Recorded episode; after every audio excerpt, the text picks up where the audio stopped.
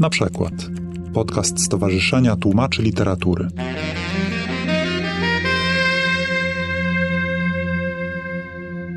Dzień dobry Państwu. Witamy na drugiej nocy opowiadań iberyjskich. Po raz drugi mam przyjemność być jakimś w rodzaju kuratora tej imprezy, inicjatywy. Nazywam się Marcin Kurek, jestem iberystą, tłumaczem i dzisiejsza druga noc zaczyna się od wybuchu wulkanu od razu, znaczy od niezwykle interesującego i oczekiwanego od, od dawna we Wrocławiu spotkania z panią Martą Jordan, wybitą tłumaczką literatury i języka hiszpańskiego. Literatury hiszpańskiej, ale przede wszystkim hiszpanoamerykańskiej. Będziemy zaraz o tym mówić, ponieważ nie było oficjalnego otwarcia, to ja w imieniu organizatorów Księgarni Hiszpańskiej wszystkich Państwa witam.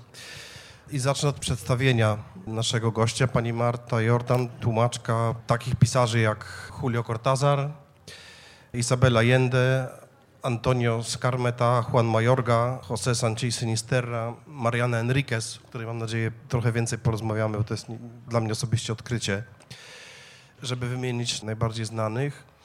Jak gdzieś wyczytałem w internecie, absolwentka pierwszego roku iberystyki warszawskiej, Pierwszego rocznika, rocznika, e, chciałem powiedzieć, pierwszego rocznika iberystyki warszawskiej. Ja jestem absolwentem pierwszego rocznika iberystyki wrocławskiej, więc ma, mamy coś wspólnego. Wieloletni pracownik ambasady Argentyny, jak ustaliliśmy przed chwilą, już były. I teraz trochę stwierdzenia, tro, trochę pytanie. Tłumaczka z zawodu czy z zamiłowania? Teraz już i jedno i drugie. Szczęśliwie odkąd się uwolniłam od obowiązków etatowych, y, już jestem tylko z zamiłowania, ale również tylko z zawodu. Do tej pory musiałam to jakoś dzielić i było to dosyć trudne. Ale. Znaczy, w podtekście tego pytania chciałem zapytać, czy y, można żyć z tłumaczenia literatury? Nie wiem, mnie się nie udało, ale moi młodsi koledzy ze Stowarzyszenia Tłumaczy Literatury, które y, szczęśliwie w tym roku 10 lat będzie już mm, liczyło, niektórzy z tego żyją. No ja może zaczynałam w takich czasach, że to było niemożliwe. Stąd musiałam godzić pracę etatową właśnie z moim hobby, jakim było wtedy tłumaczenie. Zasadniczo się zgadzam. Znaczy mi się wydaje, że być może jeżeli ktoś tłumaczy poradniki z języka angielskiego, to ma tych zleceń tyle, że to może być zawód, natomiast tłumacze literatury, szczególnie, że to jest literatura, nie wiem, czy to jest dobre słowo, ambitna, czyli taka, która się sprzedaje w, w mniejszych nakładach, albo to jest poezja, albo to, albo to jest esej, właściwie w polskich realiach, czyli, czyli realiach kraju, którym prawie nikt nie czyta, to jest rzecz właściwie nie, niewykonalna. A w takim razie chciałem zapytać, jeszcze postawić jedno ogólniejsze pytanie. Jest taka teza, nad którą wiele osób się zastanawiało, ale Jerzy Jarniewicz, anglista, poeta, tłumacz, ją sformułował w taki sposób, że tłumacze dzielą się na ambasadorów i prawodawców tej kultury, którą próbują promować w, w swoim kraju i w swoim e, języku. To, to rozróżnienie, tę definicję rozumiem tak, że ambasador to jest ktoś, kto zwraca uwagę i kieruje się kanonem wyjściowym, czyli patrzy, co jest uświęcone i ważne dla tamtej kultury literatury, czego jeszcze nie ma po polsku i, i to próbuje polskiej literaturze i, i językowi przyswajać. Natomiast prawodawca z grubsza robi co chce. To znaczy tłumaczy takich autorów, który, którzy mu się podobają, bez względu na to, czy oni są w tamtym kanonie, czy oni są przez rodzimą kulturę i literaturę traktowani jako jako nazwiska ważne czy, czy marginalne, bo może się okazać przecież, że ten ktoś w tłumaczeniu zaczyna funkcjonować zupełnie inaczej. Jakie jest Pani doświadczenie w tym zakresie? No, skoro tak Pan to ujął, to tak teraz myślę, że raczej jestem ambasadorką, dlatego że ja staram się tłumaczyć nie do szuflady, tylko po to, żeby ktoś to przeczytał, czyli żeby móc z propozycją jakiegoś autora czy jakiegoś utworu wyjść do wydawcy, do jakiegoś, szukam wydawców potem.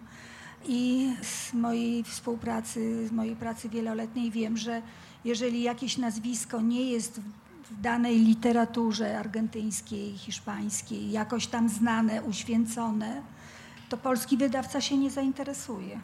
I choćbym naprawdę na rzęsach stawała i zrobiła e, majstersztyk, to jeżeli za tym nie będzie szła jakaś, no może nie aż sława, ale jakieś uznanie na rynku danego kraju, na rynku wydawniczym, czy Hiszpanii, czy Argentyny, czy Meksyku, no to, to polski wydawca się tym nie zainteresuje.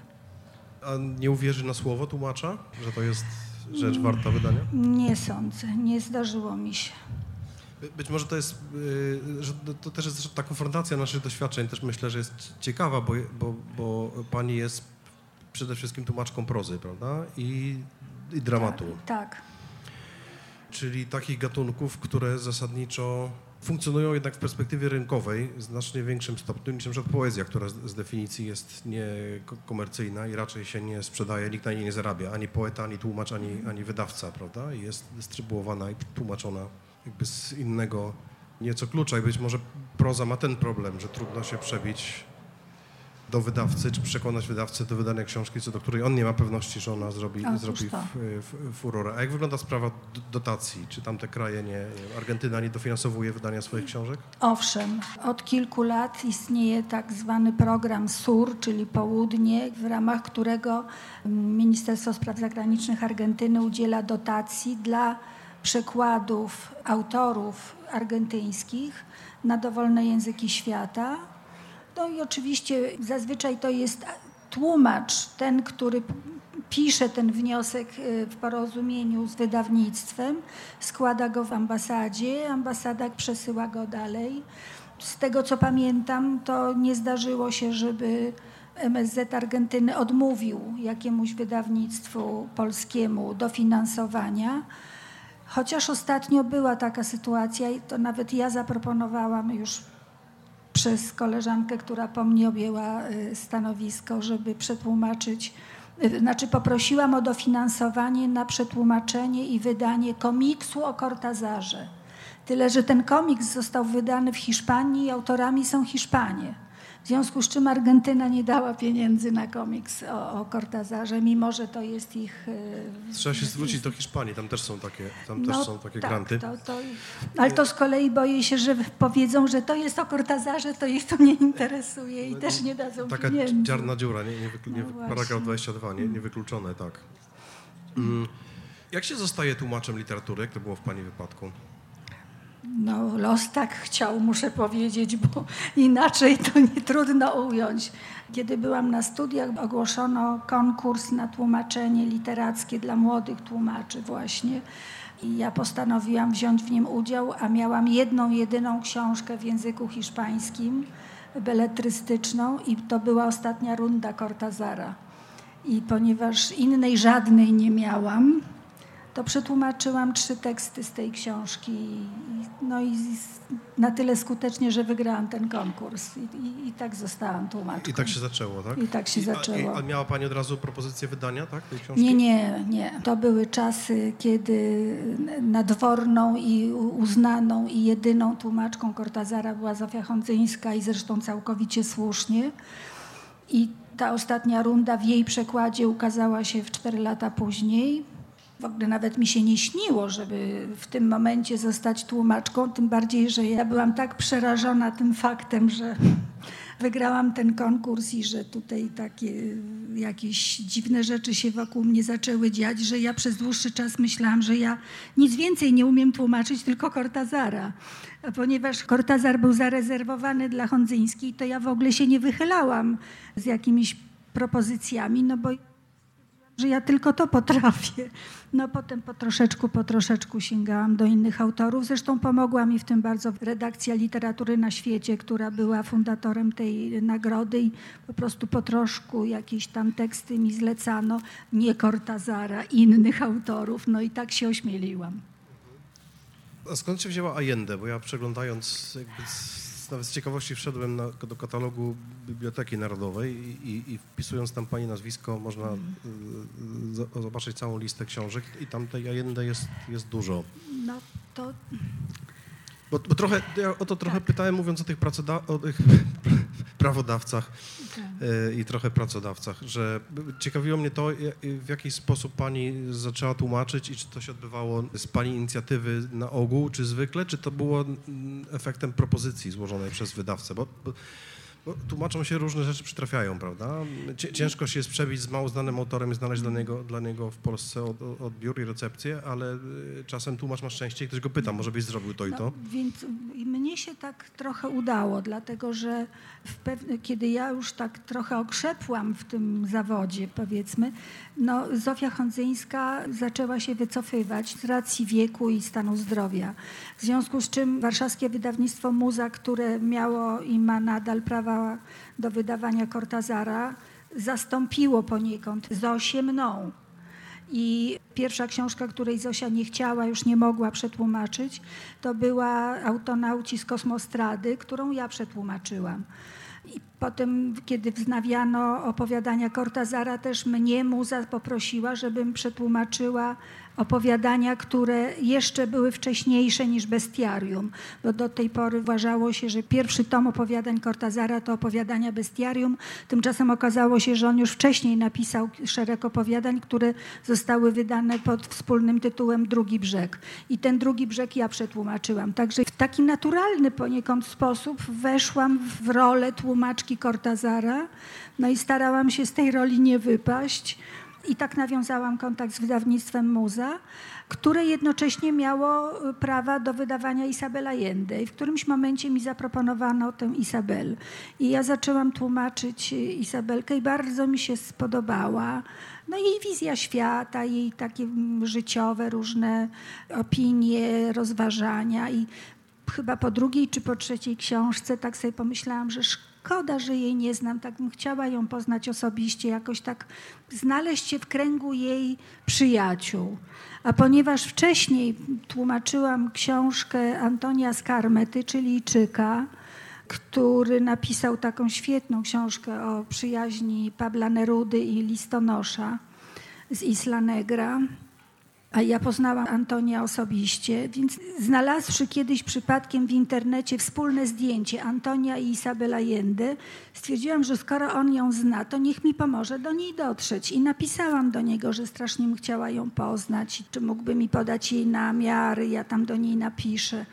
No i najpierw mi nie chciał podać, ale potem mi podał i skutek tego był taki, żeśmy się spotkały na Literatur Fest w Berlinie, takim festiwalu literackim.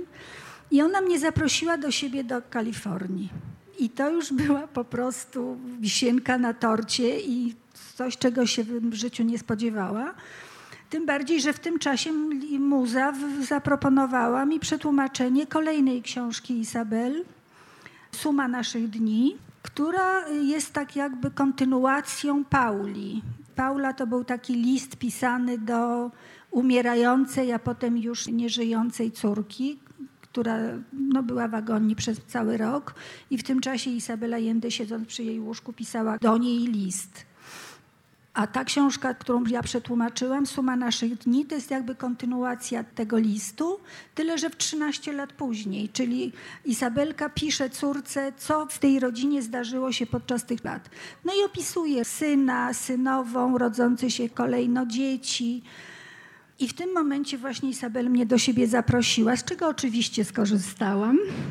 I przyleciałam do tej Kalifornii i nagle się znalazłam oko w oko z tym synem, tą synową i tymi dziećmi. I to było dla mnie tak szokujące spotkanie, bo rano siedziałam nad książką, gdzie te dzieci się dopiero rodziły, te wnuki, a wieczorem siedziałam obok tych wnuków już kilkunastoletnich na promocji angielskiego wydania tej książki.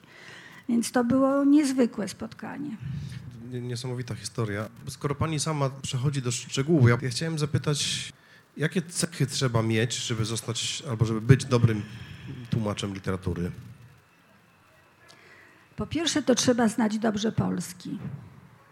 Mieć dobrą panią od polskiego. Ja miałam świetną panią od polskiego i Trzeba dużo czytać po polsku, ale poza tym trzeba mieć chyba bardzo, jak to określić, y, no, bardzo dobrze słyszeć, słuchać języka polskiego, y, jak rozmawiają ludzie na ulicy na przykład jak się język zmienia, być czujnym na zmiany, w jakie w języku następują.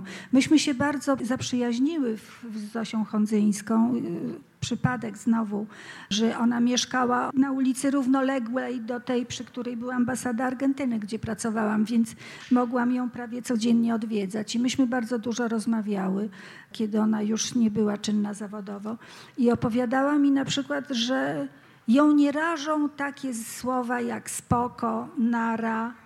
Ona sama tego używała. Mnie to szokowało, bo dla mnie no, mi to nie pasowało do języka, którym się tłumaczka Cortazara powinna wypowiadać, a ona uważała, że tak i że należy być na bieżąco. Więc trzeba być bardzo wyczulonym na, na język polski, na jego zmiany. Oczywiście no, trzeba znać język wyjściowy i tu też jest problem, bo ten język wyjściowy też się zmienia. I ta hiszpańszczyzna, której ja się uczyłam, już nie powiem ile lat temu, nijak się ma do tego języka hiszpańskiego, który w tej chwili się słyszy na ulicach. I ja sobie z tego zdaję sprawę, ile razy pojadę do Hiszpanii, że jest mnóstwo sformułowań i zwrotów, których nie znam i muszę pytać przyjaciół, o co chodzi. Hiszpańszczyzna jeszcze ma tę specyfikę, że od kraju do kraju też ten język się A, zmienia. to już prawda? jest zupełnie osobny no, rozdział. Właśnie, to ja zapytam teraz, jak pani zaczynała tłumaczyć Cortazara w, w czasach, nie chcę mówić, jak to było dawno temu, tylko chcę powiedzieć, jak, jak chciałem uzmysłowić na, naszym, naszym słucha, słuchaczom, młodszym szczególnie, jak się tłumaczyło literaturę w czasach, kiedy nie było paszportów i nie było internetu. To znaczy nie można było wyjechać i, i na miejscu sprawdzić, co to słowo znaczy, albo jak wygląda ta rzeczywistość, o której traktuje książka. Nie można było zadzwonić, nie, nie można było mm. napisać maila. Jak się napisało list tradycyjny, to, to on ginął. szedł, to on ginął, a jeżeli ginął. nie ginął, to szedł trzy miesiące. Mm. Ja wiem, że trudno w to młodzieży uwierzyć, ale takie czasy były i one niestety jeszcze mogą wrócić. Jak się w tamtych warunkach tłumaczyło? No długo. Od tego zacznę, że długo. I, I, terminy, jakie wydawnictwa dawały, to szły w lata. Więc chociaż tyle mieli wyrozumienia, że no, sami byli w podobnej sytuacji wydawcy. No, rzeczywiście było to strasznie trudne, strasznie żmudne, zwłaszcza jeśli się nie znało realiów danego kraju. Ja, no, pierwsza moja powieść to była powieść meksykańska Rosario Castellanos. Balun Canan nosiła tytuł i tam były wątki indiańskie i wierzenia. To się wszystko działo w mieście San Cristobal de las Casas, w ogóle gdzieś już przy granicy z Gwatemalą, gdzie do tej pory nie byłam i się nie wybieram, ale to było no, strasznie trudne.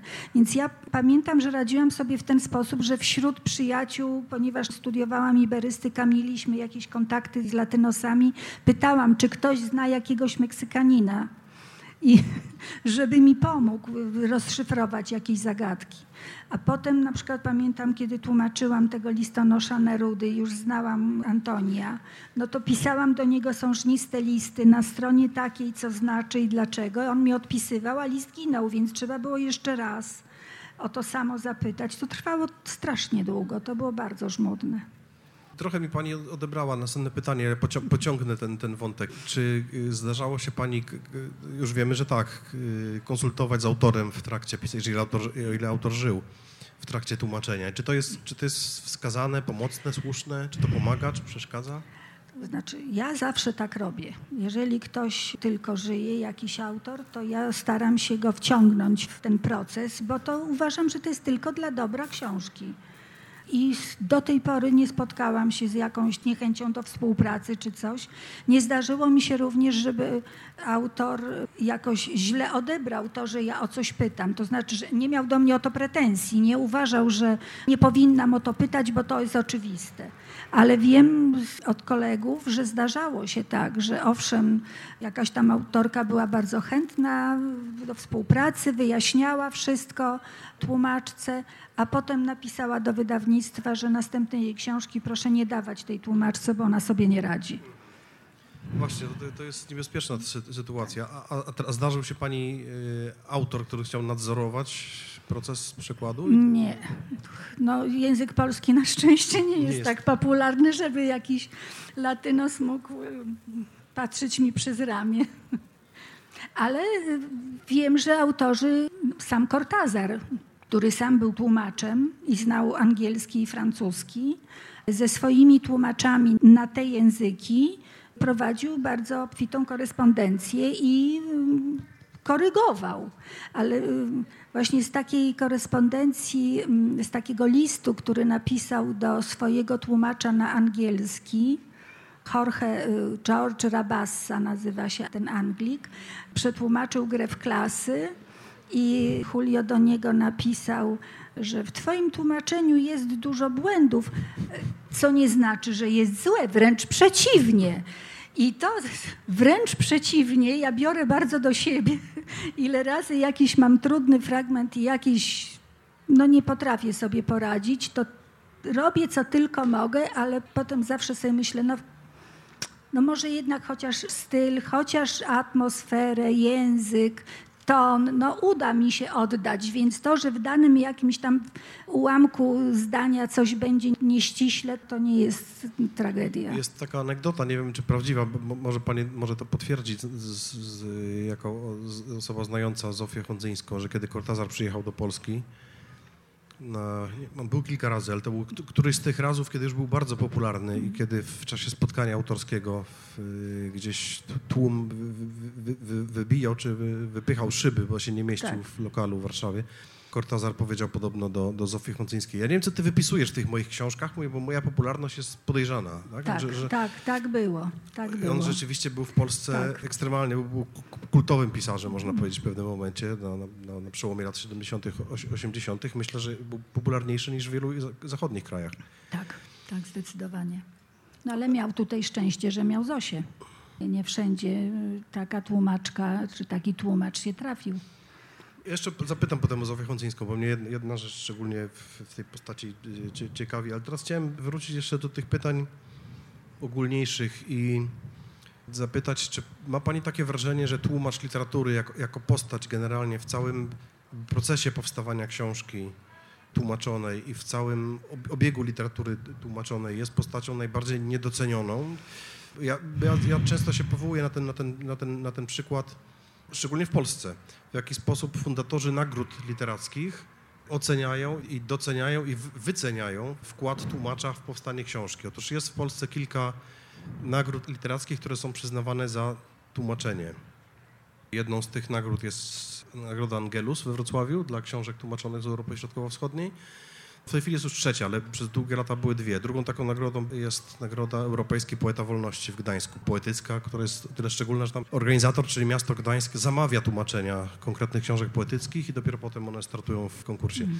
I w obu tych nagrodach, jeśli wygra książka przekładowa, bo tam też polscy autorzy uczestniczą, startują w, w, w konkursie. Jeśli wygra książka przetłumaczona, to w obu przypadkach autor tej książki dostaje 100 tysięcy złotych, a tłumacz 10. I takie jest wyobrażenie władz miasta, przynajmniej było wtedy, kiedy ta nagroda była ustanowiona, Gdańska i Wrocławia na temat wkładu, wkładu y, autora. Pamiętam jeden moment, kiedy była wręczana nagroda Angelus. Dostawał ją Andrzej Godziński za przekład Skworeckiego, właśnie genialnej powieści tysiącstronicowej, której w ogóle przetłumaczenie jest jakimś, jakimś niewyobrażalnym wyczynem. I prezydent Wrocławia, wręczając nagrodę Skworeckiemu, nie wymienił nawet nazwiska tłumacza na scenie. Znaczy, ja nie, nie, chcę przez to powiedzieć, że to są jakieś złośliwe zachowania. To raczej jest symptom tego, jak jest postrzegany tłumacz w świecie literatury w ogóle. Po prostu czytelnik, kiedy bierze książkę do ręki, książkę Enriquez, ta, która tu leży na stole, zaczyna czytać, czyta ją po polsku i przestaje myśleć o tym, że czyta przekład jakby wchodzi w ten magiczny związek z tekstem, który każe mu wierzyć, że Mariana Enriquez usiadła i napisała tę książkę po polsku. Nikt czytając książkę w przekładzie, książkę literacką, nawet przez chwilę się nie zastanawia, że tę książkę napisał tłumacz. Tę te, te, książkę po, po ale polsku. jeżeli takie wrażenie ma czytelnik, to bardzo dobrze, bo to znaczy, że, czy, poniekąd o to chodziło, poniekąd o to, o to chodziło, ale chodzi też o docenienie wkładu, wkładu pracy. E, tak? Te, te, książki, nie książki Las Cosas que perdimos en el fuego, którą napisała Mariana Enriquez, ale książki To, co utraciliśmy w ogniu, nie napisała Mariana Enriquez. Tę książkę napisała pani Marta Jordan, która tu siedzi. I to jest rzecz kompletnie, która um, umyka i to umknięcie oczywiście ma swoje dobre strony, bo jeśli ta książka brzmi tak, że czytelnik sądzi, że została napisana po polsku, no to jest chyba najlepsza pochwała dla tłumacza. Z drugiej strony to ciągle spycha tego tłumacza gdzieś na margines. A że to jest jakiś defekt, przypadłość polska dowodzi to, że, że w krajach anglosaskich czy anglojęzycznych, gdzie też są, istnieją nagrody za przekład, ten udział i wkład tłumacza w powstanie książki jest wyceniany zupełnie inaczej. Pierwszy przykład z brzegu znany nam wszystkim, bo dotyczący wrocławskiej pisarki, kiedy Olga Tokarczuk dostała w ubiegłym roku nagrodę Booker, to pieniądze zostały podzielone po połowie pomiędzy nią a tłumaczkę. Bo takie są zasady tej nagrody. W, Kanadzie istnieje nagroda poetycka Griffin Prize, przyznawana książkom albo napisanym po angielsku, albo przetłumaczonym na, na angielski. I tam, jeśli nagrodę dostanie, to się jeszcze chyba nie zdarzyło, ale jeśli dostanie nagrodę książka przekładowa, to tłumacz dostaje 60% nagrody, a autor 40%, ponieważ fundator tej nagrody, prywatny filantrop, który ją finansuje, uznał, że, że wkład tłumacza wycenia właśnie tak. Nie ma pani wrażenia, że jesteśmy niedocenieni mimo wszystko? Ja powiem tak. Kiedy zaczynałam parać się tą profesją, to w ogóle o tłumaczach nie, się nie mówiło. Ja widzę ogromny postęp w stosunku do tego, co było parę dziesiątków lat temu. W tej chwili już choćby to, że istnieją te nagrody dla tłumaczy, że istnieje festiwal odnaleziony w tłumaczeniu, że istnieje ten Angelus, czy właśnie to, to, o której Pan mówi, to już jest ogromna sprawa. To, że na okładkach czasami, już nie mówię, że y, na pierwszej stronie, no, bo zdarzało się kiedyś, że na pierwszej stronie, tu gdzie jestem wymieniona szczęśliwie, na stronie zdarzało tytułowej, się tu, tak, gdzie jest że tytuł i autor, nie było się- nazwiska tłumacza, że tłumacz był wymieniony tutaj, na następnej stronie, razem z redaktorem i korektorem, tu, jeszcze dalej. Więc to jest i tak bardzo dużo. Mało tego, zdarzają się, y, ale to jeśli, jeśli chodzi o tłumaczenia klasyki, że już nazwiska tłumaczy znajdują się na okładce, albo wręcz jest robiona obwoluta z napisem nowy przekład i tak dalej. Także ja uważam, że jest ogromny postęp, co oczywiście nie znaczy, że, że nie może być jeszcze lepiej. Tak, to mo, może to wynika trochę też z samoorganizacji środowiska, prawda? Tak, Powstało tak, tak, Stowarzyszenie tak. Tłumaczy Literatury, które między innymi o te, o te prawa próbuje Mhm. walczyć. Y, Chciałem zapytać teraz, bo mówiliśmy o tym, tłumaczy pani, tłumaczyła pani głównie prozę, ale też dramat.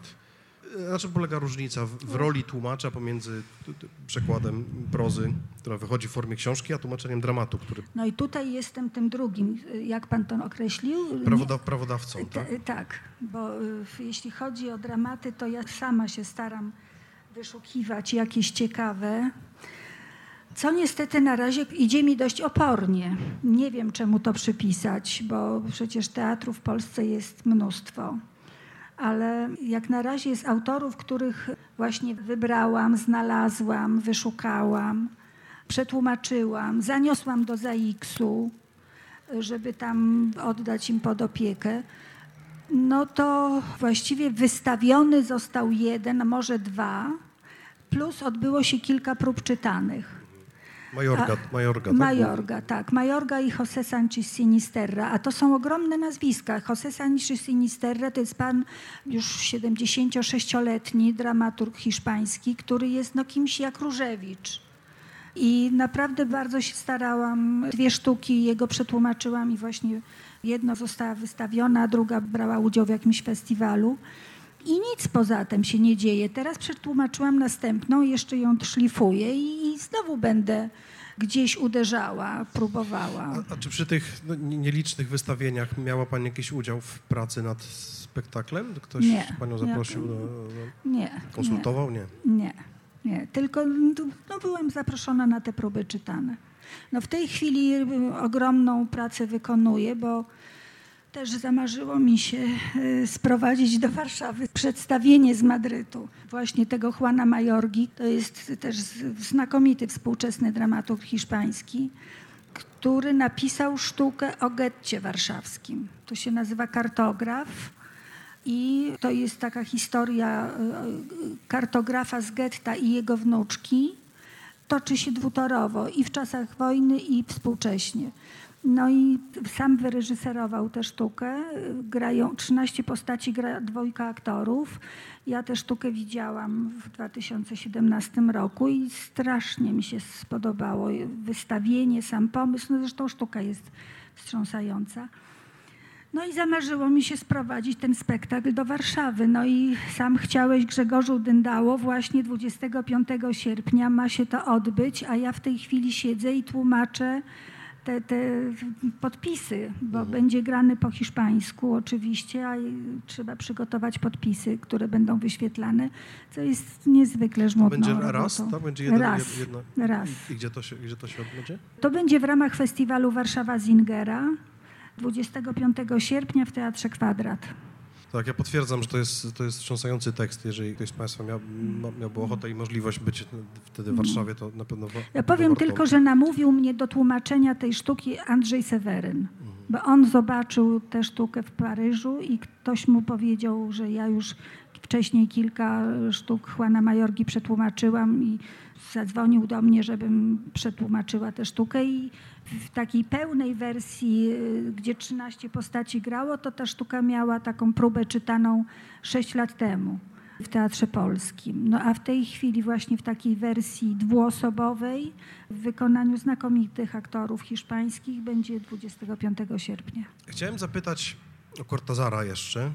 Trochę o nim mówiliśmy. Czy Pani go znała osobiście? Tak. Kiedy wygrałam tę nagrodę, to był właśnie ten okres tego boomu y, literatury latynoamerykańskiej i on wtedy przyjechał do Polski i właśnie miało miejsce to spotkanie, o którym Pan mówił w klubie Kwant, gdzie tam studenci się dobijali. A na drugi dzień czy dwa dni później było spotkanie w literaturze na świecie w redakcji. Ja tam się znalazłam, no i potem poproszono mnie, żebym zapis tej rozmowy przetłumaczyła i właściwie to była moja pierwsza publikacja. A w trzy lata później Cortazar znowu przyjechał. Ja już wtedy współpracowałam z Ministerstwem Kultury jako taki pilot i przewodnik, tłumacz gości ministerstwa. I jednym z tych gości był Julio Silva, przyjaciel Cortazara, który jest grafikiem, rzeźbiarzem i miał wystawę w Galerii Zapiecek w Warszawie. Więc mnie oddano do, do opieki, miałam się zaopiekować Juliem Silvą i przyjechał Cortazar. I był w Polsce dwa tygodnie, Także przez dwa tygodnie miałam okazję z Co, tymi I co on, dwoma... co on tu robił przez dwa tygodnie? No, jeździliśmy po Polsce. Byliśmy w Krakowie, byliśmy w Łodzi. W Łodzi była był taka wystawa wtedy. To był taki jakby dar polskich artystów plastyków na rzecz Muzeum imienia Salvadora Allendego, które powstało na Kubie. A w Krakowie y, no, było Biennale Grafiki, a y, Julio Silva bardzo chciał zobaczyć, więc zwiedzaliśmy Kraków. No to były niesamowite dwa tygodnie, które tak powiem naznaczyły mnie na życie, bo to Cortazar miał taki dar rozmawiania z, z, ze wszystkimi w taki sposób, że ci jego interlokutorzy się od razu czuli dowartościowani, jacyś tacy zrównani mu poziomem. No ja byłam wtedy bardzo młodą osobą, więc jeśli taka sława, taka, taka kultowa postać no, rozmawia ze mną jak równy z równym, no to po prostu dostałam takich skrzydeł, które mnie niosą po, do dziś. To nie był ktoś taki jak Oliveira, jak postać Nie, nie, nie, absolutnie. Był bardzo ciepłym człowiekiem. Zresztą o tym świadczą jego pięć tomów listów, jakie zebrano. On miał ogromną potrzebę kontaktowania się z ludźmi, pomocy. Zresztą Empaty, empatię, prawda? ogromnie empatyczny i ogromnie charyzmatyczny człowiek i to był taki człowiek, po którym kiedy umarł, to napisano, że to był latynos, który zyskał sobie miłość wszystkich. Zresztą najlepszy dowód, że w Warszawie po jego śmierci ukazał się w życiu Warszawy nekrolog podpisany przez prywatną osobę, że zmarł Julio Cortazar. Jakaś Halinka się podpisała. Ja ten nekrolog mam do dziś wycięty. Jeszcze chciałem jedną rzecz zapytać a propos Zo- Zofii Hondzyńskiej, bo ona była przecież pisarką też. Tak, I tak, ona właściwie chyba za, zaczynała jako, jako Zaczęła pisarka, prozaiczka, pisarka. była autorką kilku powieści. tak. Mając kilkanaście lat, czytałem Cortazara i, i ze zdumieniem w biblioteczce mojej babci odkryłem powieści hondzyńskie. Okazało się, że babcia je już dużo wcześniej czytała, nie czytała Cortazara za to. Jak ona łączyła te dwie? No, chcę przez to powiedzieć, że ona jednak prze, przeszła, chcąc nie chcąc, do historii literatury polskiej jako tłumaczka Cortazara, prawda? Bardziej niż jako oryginalna Tak, autorka. tak.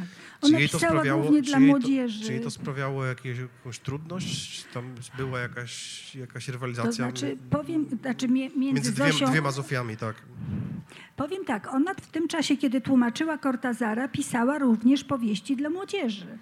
Więc to jej się nie kłóciło. Wcześniej, ona chyba jej pierwszą powieść napisała po francusku i nawet dostała nagrodę we Francji, co jej może właśnie też skrzydeł dodało, żeby potem pisać dalej. Także jej się to doskonale uzupełniało. To pisarstwo, pisanie dla młodzieży, słuchowisk, powieści młodzieżowych y, z tłumaczeniem Cortazara.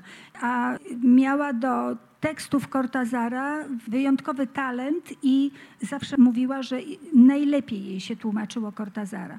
Owszem, tłumaczyła również innych, José Donoso, na przykład Plugawy Ptak Nocy, czy Borgesa, czy Gar- Garcia Marquesa, ale to nie było to. Cortazar to było to, co jej najbardziej leżało, no bo spędziła 12 lat w Argentynie i dokładnie znała tam okoliczności, z którego... Z No, i, je, język, tak? I język ten, ten miejscowy, tak. To, to już cał, całkiem na koniec y, nie, nie- możemy nie powiedzieć, o, o, wspomnieć o Marianie En- Enriquez. Ona trochę jest y, pre, pretekstem tego spotkania w ogóle, dlatego że jak, jak ja się dowiedziałem, że odbywa się drugi raz Noc Opowiadań Iberyjskich i że mam wybrać do, do niej teksty, to, to pierwszą rzeczą, o której pomyślałem, był- była, była Mariana Enriquez, której pierwszą na razie książkę po polsku, to co utraciłyśmy w ogniu, przetłumaczyła pani Ma- Marta którą przeczytałem właśnie jakiś rok temu i, i którą jestem absolutnie zachwycony. Wydaje mi się to nie, nie, nie, au- autentyczne odkrycie, więc, więc tutaj na, na, na liście propozycji dla, dla, dla dzisiejszego dnia i dzisiejszego wieczoru numer, numerem jeden było, było, było któreś z opowiadań Marianny Enriquez. Skąd ją pani wynalazła? To nie ja, wydawnictwo Czarna Owca, e, które e, no po prostu mieś, mieści się orzut beretem od ambasady, więc pewnie dlatego zwrócili się do mnie, e, licząc na znajomość realiów, znajomość tej argentyńskiej odmiany hiszpańskiego. No mnie też ta książka bardzo zachwyciła, bo y, ja w niej widzę Cortazara. Zresztą tu jest- Enriquez do tych wpływów się przyznaje, podobnie jak przyznaje się do wpływów Kirogi, y, Urugwajczyka, który pisał w Argentynie, czy Edgara Allana Poe, którego z kolei Cortazar przetłumaczył na hiszpański właśnie. Także dla mnie, mnie te opowiadania były poniekąd no, tak bardzo bliskie. To prawda, że tu jest dużo, dużo ale jednocześnie to, to nie jest epigonizm, prawda? To nie, to Nie, nie, nie, to nie jest naśladowane. Ona wnosi jakiś, jakiś naprawdę oryginalny rys. No przede wszystkim dlatego, że, że jest kobietą. yy, Tak, i, to, i to są, opowiada- są z punktu tak. widzenia kob- kobiety, z wyjątkiem jednego opowiadania o tym uszatym kurduplu, to cała reszta to są z punktu widzenia kobiety pisane. To jest już nowo, to jest coś nowego. Poza tym, y, wbrew pozorom, te opowiadania są niepokojące. To jest taka jakby fantastyka, ale nie do końca. Raczej groza, raczej one są mroczne. One są świetnie zrobione, bo balansują na, na, na, na, gra, na granicy rze- rzeczywistości, nierzeczywistości. Prawda? Tak, jest- ale chcę powiedzieć, że one są, to jest kolejny tomik, to nie jest pierwszy, to jest drugi czy trzeci nawet tomik opowiadań. Wcześniejsze były bardziej fantastyczne, a te są bardziej realistyczne. A tak dalece są realistyczne, że bohaterka tego opowiadania, to co otraciłyśmy w ogniu, od której się zaczyna cała akcja, czyli dziewczyna oszpecona, która wchodzi do wagoniku metra i opowiada swoją historię i zbiera pieniądze, onaż istnieje naprawdę. Ja to przeczytałam w wywiadzie z Marianą Enriquez, która powiedziała, że sama widziała tę dziewczynę w metrze. I takich właśnie realiów, takich autentyczności jest więcej. I mm, tak sobie nawet myślałam, tłumacząc tę książkę, czy polski czytelnik wszystkie te realia będzie w stanie odczytać i obawiam się, że nie. Że bardziej się chyba skupi na tej fantastyczności i na tej grozie, a im bardziej coś będzie groźne i mroczne, to tym bardziej się us będzie uspokajał, a to na pewno nieprawda, to tak nie mogło być, to, to, to jest nierealne.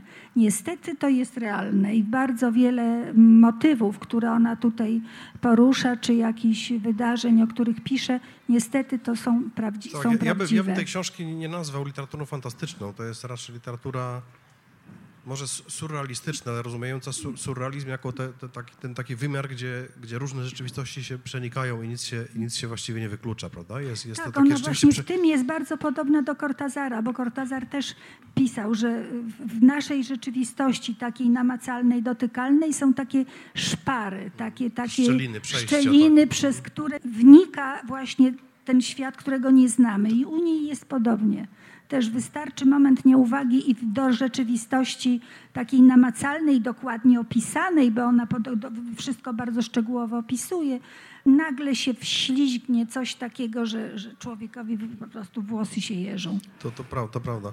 A pani ją poznała? Ona, nie, nie, nie, nie. Ona nie była w Polsce nigdy. No były projekty, żeby ją zaprosić w tym 2017 roku do Sopotu na mhm. festiwal literacki Sopot, który właśnie w 2017 roku miał no, literaturę hiszpańskojęzyczną, ale jakoś czasowo się nie, nie, nie... Ona oprócz tego, że pisze, to jest redaktorką, mhm. jest dziennikarką, prowadzi dodatek kulturalny do dziennika Pachina Dose, czyli 12 strona. Ten dodatek nazywa się Radar i jest bardzo znaną postacią w, w dziennikarstwie argentyńskim. Mhm. A tłumaczy Pani jej inne rzeczy? Jest coś w planach? Bardzo bym chciała. To znaczy w, w zeszłym roku Przekrój u mnie zamówił jedno opowiadanie właśnie z innego, wcześniejszego tomu i z przyjemnością tutaj je przetłumaczyłam, ale no też na razie nie ma chętnych. Bardzo, bardzo bym chciała coś jeszcze jej przetłumaczyć, właśnie takie opowiadania, bo ona jest w opowiadaniach bardzo taka zwarta i te jej opowiadania są takie dokładnie aptekarsko wymierzone. Tak, precyzyjne, krótkie. Tak, tak, nic za wiele, nic za mało. Tutaj no. widać całą tę szkołę, właśnie po y, tak. Quiroga, Cortázar, tak, Enriquez. No cóż, musimy kończyć. Bardzo dziękuję za rozmowę i za to spotkanie. Mam nadzieję, że nie ostatni raz się spotykamy we, we, we Wrocławiu. Pani Marta Jordan, tłumaczka literatury hiszpańskojęzycznej. Dziękujemy.